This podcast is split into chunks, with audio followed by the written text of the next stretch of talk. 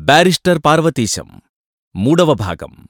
ఒకరోజున మా మిత్రుడు రాజు భీమవరం వచ్చినట్టు నన్ను వెంటనే ఎన్ని పనులున్నా మానుకుని మన దేశంలో విమానాలు లేవు గనుక రెక్కలు కట్టుకుని తక్షణం అక్కడకు వచ్చి నన్ను వాలమనిన్ని అలా చేయని పక్షంలో తనే వచ్చి నా రెక్కలు వెనక్కి విరిచికట్టి ఈడ్చుకుపోతానని ఉత్తరం రాశాడు. అతనికంత శ్రమ కలిగించడం ఇష్టం లేక మా అమ్మతోటి చెప్పి నేను వెంటనే భీమవరం బయలుదేరాను. మా రాజు రాసినట్లు నేను ఎగిరి వెళ్ళకపోయినా కొంచెం ఇంచుమించుగా అంత వేగంగానూ వెళ్ళాను. నేనింకా ఏ సాయంత్రానికో వస్తాననుకున్న రాజు నన్ను చూచి ఆశ్చర్యంతో ఒక్క ఉరుకున వీధిలోకి వచ్చి నన్ను అమాంతం బండిలో ఉండగానే కౌగిలించుకుని యువతలకు దింపాడు.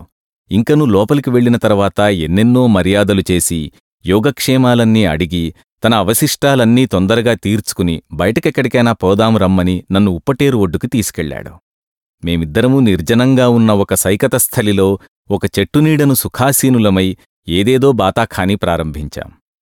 విదేశాలలో మా ప్రథమ పరిచయంతో ప్రారంభించి నేనింటికి రావడానికి వేవర్లీ స్టేషన్లో రైలెక్కే వరకు అక్కడ మా జీవితం మేం చేసిన అల్లర్లు అవకతవకలు ఇతరులని ఏడిపించడాలు ఇతరులు మమ్మల్ని ఏడిపించడాలు మొదలైన రసవద్ఘట్టాలు ఎన్నెన్నో సింహావలోకనం చేసుకుంటూ మధ్య మధ్యన వెర్రివాళ్ళలా కడుపు చెక్కలయ్యేటట్టు నవ్వుకుంటూ కాలగమనము గమనించకుండా ఎన్ని గంటలో అక్కడ కాలక్షేపం చేశాం. కాలగతిని మేము గమనించకపోయినా అన్నగత ప్రాణులం కావడం చేత మా కడుపులే మమ్మల్ని లేవమని హెచ్చరించడంతో ఇంటిదారి పట్టక తప్పింది కాదు. నేనా సాయంత్రం ఇంటికి వెడదామనుకున్నాను గాని రాజు నన్ను కదల్డానికి వీల్లేదని ఆంక్ష పెట్టి అక్కడే ఉంచేశాడు. నేను కట్టుబట్టలతో వచ్చాను వేరే బట్టల్లేవని కూడా చెప్పాను. తక్షణం బజారుకు తీసుకువెళ్ళి రెండు జతలు పంచెలు తువ్వాళ్ళు వగైరా కొని తక్షణం రెండు చొక్కాలు కూడా కుట్టించి ఇంకను నోరు మూసుకుని నేను వెళ్ళమనేదాకా ఇక్కడే ఉండు అన్నాడు. గత్యంతరం లేక సుమారు వారం రోజులు నేను అనుకోకుండానే నాకు తెలియకుండానే అక్కడ ఉండడం జరిగింది. ఏమైనా నేను రేపు ఇంటికి వెళ్ళక తప్పదబ్బాయి అన్నాను. రేపటికింకా పన్నెండు గంటలో పదిహేను గంటలో వ్యవధి ఉన్నది కదా అన్నాడు. నేనేమీ మాట్లాడలేదు. సాయంత్రం ఫలహారములు ముగించుకుని బయటకు ఎక్కడికైనా వెడదామని బయలుదేరబోతుంటే వాకిట్లోకి ఎవరో ఇద్దరు బ్రాహ్మణులు వచ్చి రాజు తండ్రితో ఏదో మాట్లాడుతున్నారు. ఆయన మమ్మల్ని ఒక క్షణం కూర్చోమన్నారు. ఇదేమిటా? వారెవరు? కొంపదీసి నాకెవరైనా పెళ్ళివారు కాదు గదా అనే సందేహం ఎందుకో కలిగింది. ఇంతలో పెదరాజుగారు తన కొడుకుని నన్ను వచ్చినవారికి పరిచయం చేశారు. తరువాత ఈ వచ్చినవారిలో ఒకర్ని అచ్యుతరామయ్య గారని మా శాఖ బ్రాహ్మణులేనని ఆ ఊళ్ళో పెద్ద పేరు సంపాదించిన వకీలని చెప్పారు. ఇంతలో ఆ అచ్యుతరామయ్య గారితో వచ్చిన వ్యక్తి నన్నుద్దేశించి తమ సంగతి తమ తండ్రిగారి సంగతి తమ వంశమర్యాద తమ విదేశాలలో చదివిన చదువుల గురించి చాలా విన్నాము. అచ్యుతరామయ్య గారు నేను పదిహేను రోజుల్నించి మొగల్తుర్రు వచ్చి మిమ్ములను మీ తండ్రిగారిని సందర్శిద్దామని ప్రయత్నిస్తున్నా వారికి కోర్టు పనులతో తీరికలేక కదలి రాలేకపోయాం. అచ్యుతరామయ్య గారి పెద్ద కుమార్తె బహు చక్కనిది తెలివైనది. స్కూల్లో స్కూలు ఫైనల్ చదువుకుంటున్నది. ఆ అమ్మాయికింకా పై చదువులు చదవవలననే కుతూహలం ఎంతో ఉన్నా ఆ పిల్లతల్లి మాతామహులు ఒత్తిడి చేసి సాధ్యమైనంత త్వరలో వివాహము చేయవలననే సంకల్పంతో ఉన్నారు. తమరిక్కడికి వచ్చినట్లు ఐదు రోజులుగా ఇక్కడనే ఉన్నట్లు నిన్న సాయంకాలమే నాకు తెలిసింది. ఇప్పటికి తీరిక చేసుకుని ఇలా వచ్చాం. ఈ పూట మాతో ఒక్కసారి దయచేసి పెండ్లుకుమార్తెను చూస్తే సంతోషిస్తాను.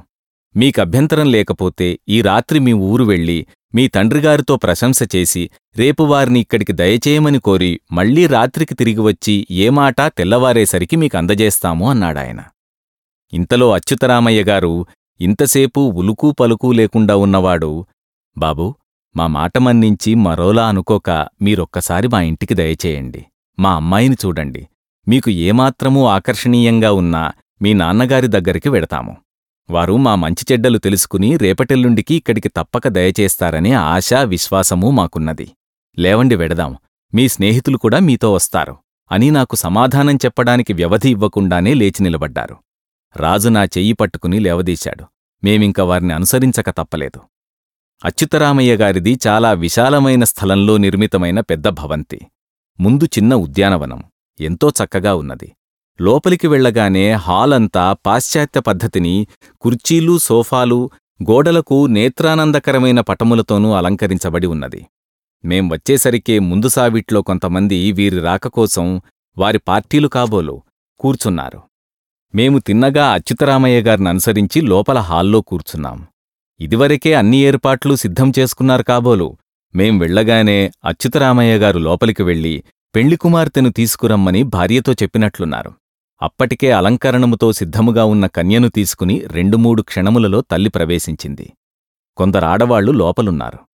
మరొక చిన్నమ్మాయి మరొక ఇద్దరు మగపిల్లలు అచ్యుతరామయ్య గారి సంతానమే కాబోలు. హాల్లోకి వచ్చి నిలబడ్డారు. అమ్మాయి లోపలికి ప్రవేశిస్తుండగానే నా దృష్టిని ఆకర్షించింది.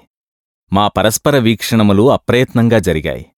నేననుకోని ఊహించని అపురూప సౌందర్యవతి అయిన బాలిక ప్రత్యక్షము కావడముతోనే నా మనసూ హృదయమూ ఆమెతోనే నిండిపోయాయి. నేనిన్నాళ్ళనించి నిర్మించుకున్న ఊహాసౌధాలన్నీ గాలిలో ఎగిరిపోయినాయి. ఆ పిల్ల కూర్చోబోతూ మళ్ళీ తన విశాల నేత్రాలతో నన్ను ఒక్కసారి చూచింది. ఒక చిరుహాసముతో ఆసీనురాలైంది. తల్లి పక్కనే నిలబడి ఉన్నది. ఇదేనండి మా పెద్దమ్మాయి చదువుకుంటూ పెళ్ళి చేసుకోబోతున్న కన్య అన్నారు అచ్యుతరామయ్య గారు. ఆయన చెప్పినదంతా సరికాదన్న సూచనతో తలవూపి సిగ్గుతో తల కిందకు వంచుకున్నది. మీరేమైనా పిల్లను అడగదలుచుకుంటే అడగండి. మీకే సంకోచమూ అవసరములేదు. అమ్మాయి సంగీతం కూడా నేర్చుకుంటోంది. కొద్ది క్షణాల్లో తను నేర్చుకున్న మేరకు ఏదో ఒక పాట పాడి వినిపిస్తుంది కూడాను అన్నారు అచ్యుతరామయ్య గారు. ఎందుకో ఎవరో మంత్రించినట్లు నాకు వాగ్బంధనమైంది. ఇంతకాలం నుంచి పెండ్లిచూపులకు వెళ్ళినప్పుడు ఎన్నెన్నో ప్రశ్నలు వేసి ఆ పిల్లచేత పలికించి ఆమె గాత్రమాధుర్యం సమయస్ఫూర్తి ఇంకా ఏవేవో తెలుసుకోవాలననుకున్నవేవీ ఇప్పుడు అడగబుద్ధి కావడం లేదు. ఆ మూర్తిని అలా చూస్తూ కూర్చుంటే చాలు అనిపించింది.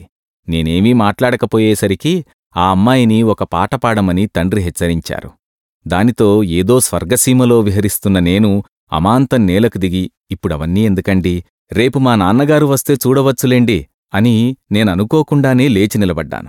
అక్కడున్న అందరి వదనాలు హాసాలతో వికసించినాయి. వారు కోరిన సమాధానం ఆశించిన పలుకు అప్రయత్నంగా అనుకోని విధంగా నాకు తెలియకుండానే నా నోటంట వచ్చింది. నాతోబాటు రాజుకూడా లేవడంతోనే అక్కడ అందరూ కూడా లేచారు. ఆ అమ్మాయి లేచింది. మళ్ళీ ఒకసారి మా కళ్ళు కలిశాయి. ఆమె మందహాసం చేసింది. కాని నేను జవాబుగా నవ్వుకుడా నవ్వలేకపోయాను. నేనే పెళ్ళికూతుర్లా సిగ్గుతో తలవంచుకుని వీధిలోకి వచ్చాను. అచ్యుతరామయ్య గారు మా వెనుకనే వచ్చి మమ్ములను రోడ్డు వరకు సాగనంపి నాన్నగారు ఏమన్నదీ మీకు ఉదయాన్నే తెలియపరుస్తాను ఉంటాను మరి అన్నారు. నేనేమీ మాటల్లేకుండా చేతులు జోడించి రాజుని ఆసరా చేసుకుని నిద్రలో నడుస్తున్నట్టు ముందుకు సాగాను. ఆ వీధి చివరకు వెళ్ళి మలుపు తిరగ్గానే రాజు ఓ పెద్ద నవ్వు నవ్వి పార్వతీశం నీ పనైపోయింది ఇంక నీ స్వాతంత్రం ఇంతటితో ఆఖరు నువ్వేదో పెద్ద ధీశాలి ధైర్యశాలి అనుకున్నాను ఇన్ని దేశాలు తిరిగి ఎంతమందినో సౌందర్యవంతులను చూచిన కళ్ళు ఈ చిన్నపిల్ల ముఖం పడగానే అలా అయిపోయాయేమిటి? నీవు పలికిన ప్రతాపాలన్నీ ఏమయ్యాయి ఇప్పుడు? అంటూ నన్ను దారి పొడుగునా హేళన చేస్తూనే ఉన్నాడు. నేనేమీ ఒక్క మాట కూడా సమాధానం చెప్పలేదు. ఎంతసేపు నాకు అభిముఖంగా నిలిచి నవ్వే కళ్ళతో నన్ను చూస్తూ వెనక్కు నడుస్తున్న ఆ పిల్ల కళ్ళమీదనే నా ప్రాణాలన్నీ లగ్నమై ఉన్నాయి. అలా ఎంత దూరమో రాజు నన్ను రెక్కపట్టుకుని తీసుకువెళ్ళి నిన్న కూర్చున్న చోట కూలవేసే వరకు నాకు మాంద్యం వదలనేలేదు రాజు నా వీపు తట్టి ఏం నాయనా ఎప్పటికైనా మెలకువచ్చిందా లేకపోతే ఓ పరుపు దుప్పటి తలగడ తెప్పించి పరిపిస్తే ఇక్కడే నిద్రపోతావా? పోనీ అలా చెయ్యి రేపు మీ నాన్నగారు వచ్చేలాగూ లేపుతారు నా దారి నేను పోతాను. అని రాజు లేచేసరికి నా మైకము పూర్తిగా వదిలిపోయింది. మామూలు మనిషినయ్యాను. ఏడిశావ్ కూర్చుందో? అని రాజును మళ్ళీ కూర్చోబెట్టి మామూలు కబుర్లలో పడ్డాం. ఆ కబుర్ల మధ్య రాజు నోటంట వచ్చిన ఒకటి రెండు మాటల వల్ల ఈ జరిగిన సంఘటనకంతకూ కారకులు మా రాజు అతని తండ్రిగారునని నాకు తెలిసిపోయింది. మరునాడు ఉదయం మా అవశిష్టములు స్నానములు ముగించుకునేటప్పటికీ అచ్యుతరామయ్య గారి దగ్గర్నుంచి కబురొచ్చింది. మా నాన్నగారు తమ అంగీకారం తెలిపేరని ఈరోజు మధ్యాహ్నం మూడు గంటల్లోపే వస్తామన్నారని వారు రావడంతోటే మాకు వర్తమానం చేస్తారని మమ్ములను సిద్ధంగా ఉండమని చెప్పమన్నారని వచ్చిన ఆసామి మాకెరుకపరిచాడు నేనూ రాజు ఒకళ్ళనొకళ్ళు చూసుకుని నవ్వుకున్నాం. పార్వతీశం ఈరోజు మీ నాన్నొచ్చి నువ్వా మైకంలో ఉండగానే ఆ పిల్లచేత నీ మెళ్ళో మూడు ముళ్ళు వేయిస్తాడు. నీకు తెలివొచ్చి చూసుకునేసరికి మెళ్ళో పచ్చని పసుపుతాడు గలగలలాడుతూ కొత్త మంగళసూత్రాలు తయారవుతాయి. అందుచేతను ఆ ప్రమాదం తప్పించుకోవాలనంటే నీవిప్పటినుంచి కొంచెం మెలకువగా ఉండి నీ పరధ్యానం మాని జాగ్రత్తగా ఉండు. ఇంకనూ తరువాతను ఎలాగూ జీవితాంతం వరకు ఆ అమ్మాయి ముఖం చూస్తూ ఆ మందహాసంలో మతి పోగొట్టుకుని ఆమె కనుసన్నల్లో మెలుగుతూ ఆమెకు దాస్యం చేస్తూ నీ చదువు సంధ్యలన్నీ మరిచిపోయి హాయిగా సంతోషంగా ఆ దేవీ కటాక్ష వీక్షణాలలో కాలం గడుపుకోవచ్చు అన్నాడు రాజు. నాకు ఒళ్ళు మండి లేచి నా తువ్వాలతో అతను నోరు కట్టేశాను. సంతోషించాను. దీనికంతకూ కారకుడవు నీవేనన్న సంగతి నిన్న సాయంకాలమే తేలిపోయింది. సరే ఏదో సదుద్దేశంతోటే చేశావు కదా అని ఊరుకున్నాను. అతి ధోరణి మట్టుకు నేను సహించను అన్నాను. రాజు ఒక పెద్ద నవ్వుతో ఆ తువాల్లాగి నా మొహాన్ని వేసికొట్టాడు. పార్వతీశం ఎడింబరో స్నేహితురాండ్రను మర్చిపోయావా పూర్తిగా? ఈ పిల్లను ఒక్కసారి చూసేటప్పటికీ అంత ఆనందం కలిగిందా? ఇంకెవ్వర్ని చూడాలని లేదా? ఒక మాటుకే ఇలాగైతే ఎలాగో అనే జావళి జ్ఞాపకం వస్తోంది నిన్ను చూస్తుంటే. మనలో మనమాట ఈ పిల్ల చాలా చక్కనైనదని ఒప్పుకోక తప్పదులే. నేను చిన్నప్పటినుంచి ఎరిగి ఉన్నాను ఈ అమ్మాయిని. చాలా తెలివైనది చాలా బుద్ధిమంతురాలును. ఈ అమ్మాయికి వివాహ ప్రయత్నం చేస్తున్నట్టు అచ్యుతరామయ్య గారు వరాన్వేషంలో ఉన్నట్టు నాకీ మధ్యన తెలిసింది. నీవు వచ్చిన తర్వాతను ఒకరోజున హఠాత్తుగా నీ సంగతి వారికి తెలియపరిస్తే బాగుంటుందని నాకు తోచింది. ఈ జిల్లాలోకంతా అచ్యుతరామయ్య గారు చాలా ప్రసిద్ధి చెందిన వకీలు. అంత శాంత స్వభావులు లాయరు వృత్తిలో ఉండి కూడా అంత రుజువర్తన కలవాళ్ళు మరొకరు లేరు. ఉండడం కూడా కష్టం. మీ నాన్నగారికి కూడా వారి పేరు తెలిసే ఉంటుంది. అందుకని ఈ ఉద్దేశం స్ఫురణకు రాగానే మా నాన్నగారి చెవిని ఈ మాట వేశాను. ఇది చాలా బాగుందని ఆయన సంతోషించి ఈ సంధానానికి కావలసిన దోహదమంతా ఆయన నిమిషాల మీద చేశారు. పర్యవసానం ఈ సాయంత్రం తాంబూలాలు పుచ్చుకోవడం కూడా జరుగుతుందేమోనని నా అనుమానం. దీన్నే కాబోలు మనవాళ్ళు ఘటన అంటారు. లేకపోతే చిన్నపిల్లను చేసుకోకూడదని నీ దృఢాభిప్రాయం నాకు తెలుసు. ఇదివరకు వచ్చిన సంబంధాలు వదులుకోవడానికి ఇది కూడా ఒక కారణమని విన్నాను. ఈవేళ ఈ బొమ్మను చూడగానే నీవా సంగతి మర్చిపోయావు కదూ? ఏ కారణం చేతనైనా మీ నాన్నగారు దీనికి అంగీకరించకపోతే నీ ఊరుకుంటావా? నిజం చెప్పు. ఇది వారికే నచ్చుతుంది. వివాహమూ జరుగుతుంది. ఈ అమ్మాయి నీకు దైవమిచ్చిన భార్య అవుతుంది. నాకెంత సంతోషంగా ఉందో చెప్పలేను. ఈ ఘటన ఉన్న చోట మన ఆలోచనలు మన ఆశయాలు మన పట్టుదలలు అన్నీ తారుమారవుతాయి అంటుంటే చాలేవాయ్ ఇంక నీ వేదాంతం కట్టిపెట్టు అన్నాను లేని కోపాన్ని అభినయిస్తూ. ఇలా సుమారు పదకొండు గంటల వరకు కబుర్లు చెప్పుకుంటూ ఆ తర్వాతను ఆత్మారాముని సంతృప్తిపరిచి భుక్తాయాసం తీర్చుకున్నాం. సరిగ్గా రెండయ్యేసరికి మమ్ములను తయారై రమ్మని అచ్యుతరామయ్య గారి దగ్గర్నుంచి కబుర్ రానే వచ్చింది. మేమొక్క అరగంటలో అచ్యుతరామయ్య గారింటికి చేరుకున్నాం. అప్పటికి మా నాన్నగారొచ్చినట్టున్నారు ముందు సావిడంతా ప్లీడరుగారి స్నేహితులతో సందడిగా ఉన్నది. అన్నీ నిశ్చయమైనట్లే గుమ్మాలకు తోరణాలు కట్టించారు. మా రాకకై కనిపెట్టుకున్నట్టు వీధిలో ఇద్దరు పెద్ద మనుషులు నిలబడి మేం బండి దిగగానే మమ్ములను సాదరంగా లోపలికి తీసుకువెళ్ళారు ముందు సావిట్లో మిత్రులతో మాట్లాడుతున్న అచ్యుతరామయ్య గారు మాకు ఎదురువచ్చి కరచాలనం చేశారు. అక్కడ కూర్చున్న వారందరూ మందహాసాలతో లేచి నిలబడ్డారు. మేము అచ్యుతరామయ్య గారితో లోపలకు వెళ్ళాం. మా నాన్నగారు చిరునవ్వుతో నన్ను పలకరించారు. ముందు మాకు ఫలహారములు అందివ్వబోయారు. మా నాన్నగారు ముందు పిల్లను చూచి తరువాత నీ లాంఛనాలు సావకాశంగా జరుపుకుందామన్నారు. అచ్యుతరామయ్య గారు సరేనని కన్యను తీసుకువచ్చి కూర్చోబెట్టడము నేను మళ్ళీ మంత్రముగ్ధుడినై గుడ్లప్పజెప్పి ఆ పిల్లకేసి చూడడము ఆ అమ్మాయి ఏమనుకుందో తెలియదుగాని మందహాసంతో తనూ నాకేసే చూడడము. తరువాత ఏం జరిగినదో మాకు తెలియదుగాని తాంబూలాలు పుచ్చుకోవడం కూడా అప్పుడేనన్నారు. మాటలేం జరిగినాయో నాకు తెలియదు. రాజు నవ్వుతూ నా వెర్రిమొహం చూస్తూ కూచున్నాడు అచ్యుతరామయ్య గారు వచ్చి నా మెడకు జామారు కప్పి నా చేతులలో తాంబూలం పెట్టడంతో మెలకువ వచ్చి ఇదేమిటన్నట్టు తెల్లబోయి చూశాను. మా నాన్నగారు ముసిముసి నవ్వులు నవ్వుకున్నారు.